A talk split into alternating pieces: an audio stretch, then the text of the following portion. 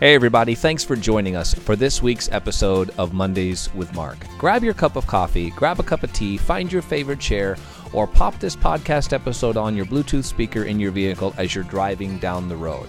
In whatever way you choose to listen and wherever you choose to listen, I'm glad you're listening. Today, it's all about holiday candy, off brand cereal, overpriced groceries, and anything else that I can think about in this episode. We're also going to talk about abundance and gratitude. I hope you'll stick with me. Thanks for listening. Let's dive into today's content. Hey, everybody, it is Mark, and this is Monday, February 21st, 2022. I hope you had a great uh, Valentine's Day week or Valentine's Day last week.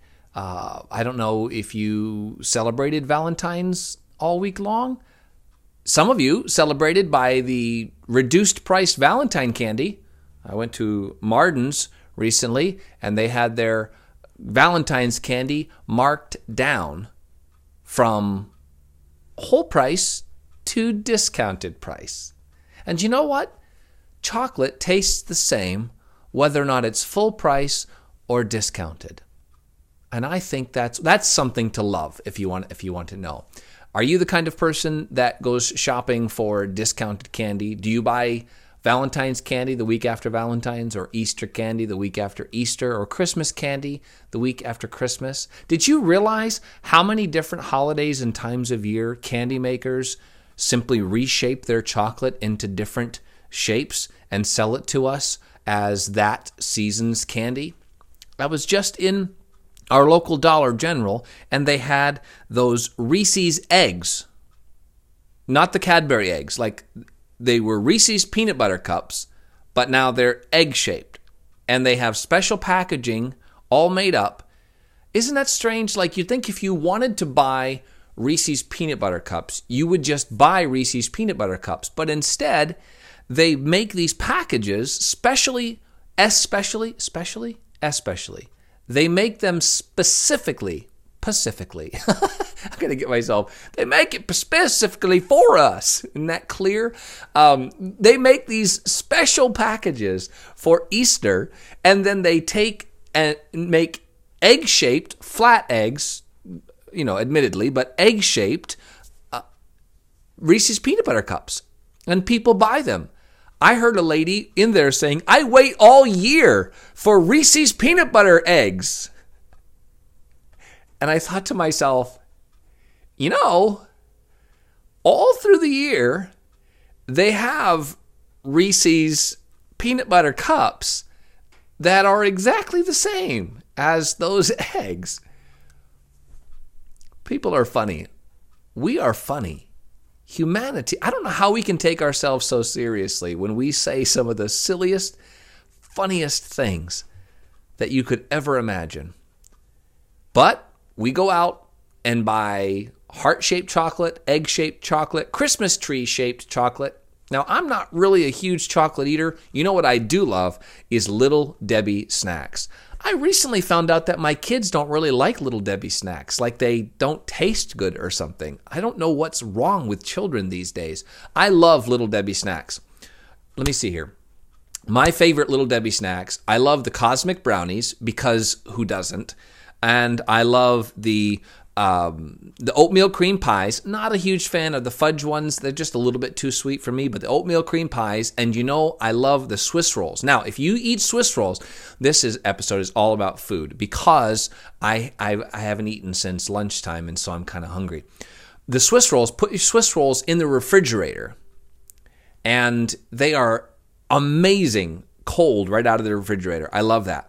Uh, but my absolute all time favorite Little Debbie snack are zebra cakes. I love, love zebra cakes. I do. I just love them. They love me. I love them. We have been an item since I was a boy. Love zebra cakes. Now, to say that I love them does not mean that I eat them every day. I might eat them a half a dozen times throughout the year, but I always, always love it. They're my favorite Little Debbie snacks. They're also good in the refrigerator. Um, but again, at Christmas time, they're going to retool the factory at Little Debbie to make the zebra cakes into Christmas tree shapes. And they do that again. They do it in hearts for Valentine's Day. And they're just do, they do it to us every way. I'm I'm convinced that if they could sell steaks shaped like Christmas trees, eggs and hearts, they would do that. And people would buy them. They'd be like, "Look, it's Christmas steak." oh, that would be a mistake. Um, to do that. You have to joke about food because there's not much else funny about food. Have you been to the grocery store lately? My goodness, the cost of food is it's getting to be a real problem, isn't it? Is it affecting your grocery shopping like it is ours? I was telling our church that when it comes to buying cereal, because we're taking up boxes of cereal for our local food pantry, and and I said, you know, you know, you could buy the uh, generic brand or the name brand. So when I was a kid, I used to get mad that my mom didn't buy more name brand cereal. She always bought the off brand. And you know, they say, well, it's the same stuff. They make it in the same factories, but then they just put it in a different box. It's like, no, no, because if that was true, it would taste the same, and it doesn't. Now, to be fair, I prefer off brand Raisin Bran, our local market basket has better Raisin Bran than post Raisin Bran. Uh, and Kellogg's Raisin Bran. Wasn't Kellogg's Raisin Bran the one, two scoops, taste so good? Kellogg's Raisin Bran, two scoops. Yeah, I remember that because I watched cartoons, you know, when I was a kid. Kellogg's Raisin Bran is good, Post is good, but our local market basket Raisin Bran, they load that stuff up with raisins. So they have the best Raisin Bran. They have the best raisin bran because there's the most raisins in it, and I, I, I like raisins, you know, in my cereal. If I didn't have a lot of raisins in my cereal, it would just be bran cereal, and and that's what you eat when you're to the age where you need some extra dietary assistance. But all that to say, I wished my mom would have bought more name brand cereals. But now that I'm doing the grocery shopping and I don't eat cereal that often, I'm buying off brand cereal because it's cheaper. And actually, the price per unit is less than because they're getting sneaky. Boy, are they getting sneaky. They're making bigger boxes with less inside of them and raising the price. We're paying for the box. We are paying for a bigger box, but less cereal inside of it. So I've become quite the I've become quite the discerning uh, grocery shopper. And uh, so, but man alive, it has gotten tough. Um, we are so blessed in America. I've been thinking about all of the things that we haven't had on the shelves uh, at our local stores. Our youngest daughter is adopted from the country of Poland, and we spent seven weeks in Poland, the country of Poland. That is an experience I will never forget. One of the things that I remember about Poland is going to the grocery stores and the lack of variety that was there. You didn't have seven different kinds of this type of cereal. You might have one cereal of that variety to choose from. Um, the same with bread and, and just about anything you can think of. There weren't six different types of salsa, there was one kind of salsa. And you didn't even know from one day to the next whether you would get, whether one week to the next rather, whether the same thing you got last week would be there this week. This was especially true when it came to meat. You didn't know whether or not you could get pork this week or maybe it would be chicken next week. Beef was really, really expensive and really, really hard to get. And we had to adjust to that in America, we haven't had to adjust to that because we have been so unbelievably blessed. Now, I don't use that to slap at us like, we just have so much food. What a blessing that we have so much food. But I think we're starting to experience a little bit of what many people around the world, and only in a very small way, are experiencing. But I was at the grocery store the other day. If I tell a lot of stories about the grocery store, it's because I feel like I'm there all the time. But I was at the grocery store the other day and there was a lady standing in front of the tea section, the hot tea. It's not hot, but I mean, it's bags that you make hot tea from. She was standing in front of it and she was looking. And I stopped and I said, Can I? I thought maybe she wanted something on the top shelf. This lady was a little bit height challenged, you know? And and I said, Can I can I reach something for you? She said, No, no, I already have what I want. She said, But look. So I stopped and I looked like, What? And she said, Look how much tea there is. Look at all the choices. Now, I don't know this woman's story. And I was just like, Yeah. And then I left. But uh, I don't know her story. But something grabbed her attention and made her, made her stop just to say, Look at all of these choices. I don't know if she was a Christian. I don't know what her background was. But I was thinking about the Psalms.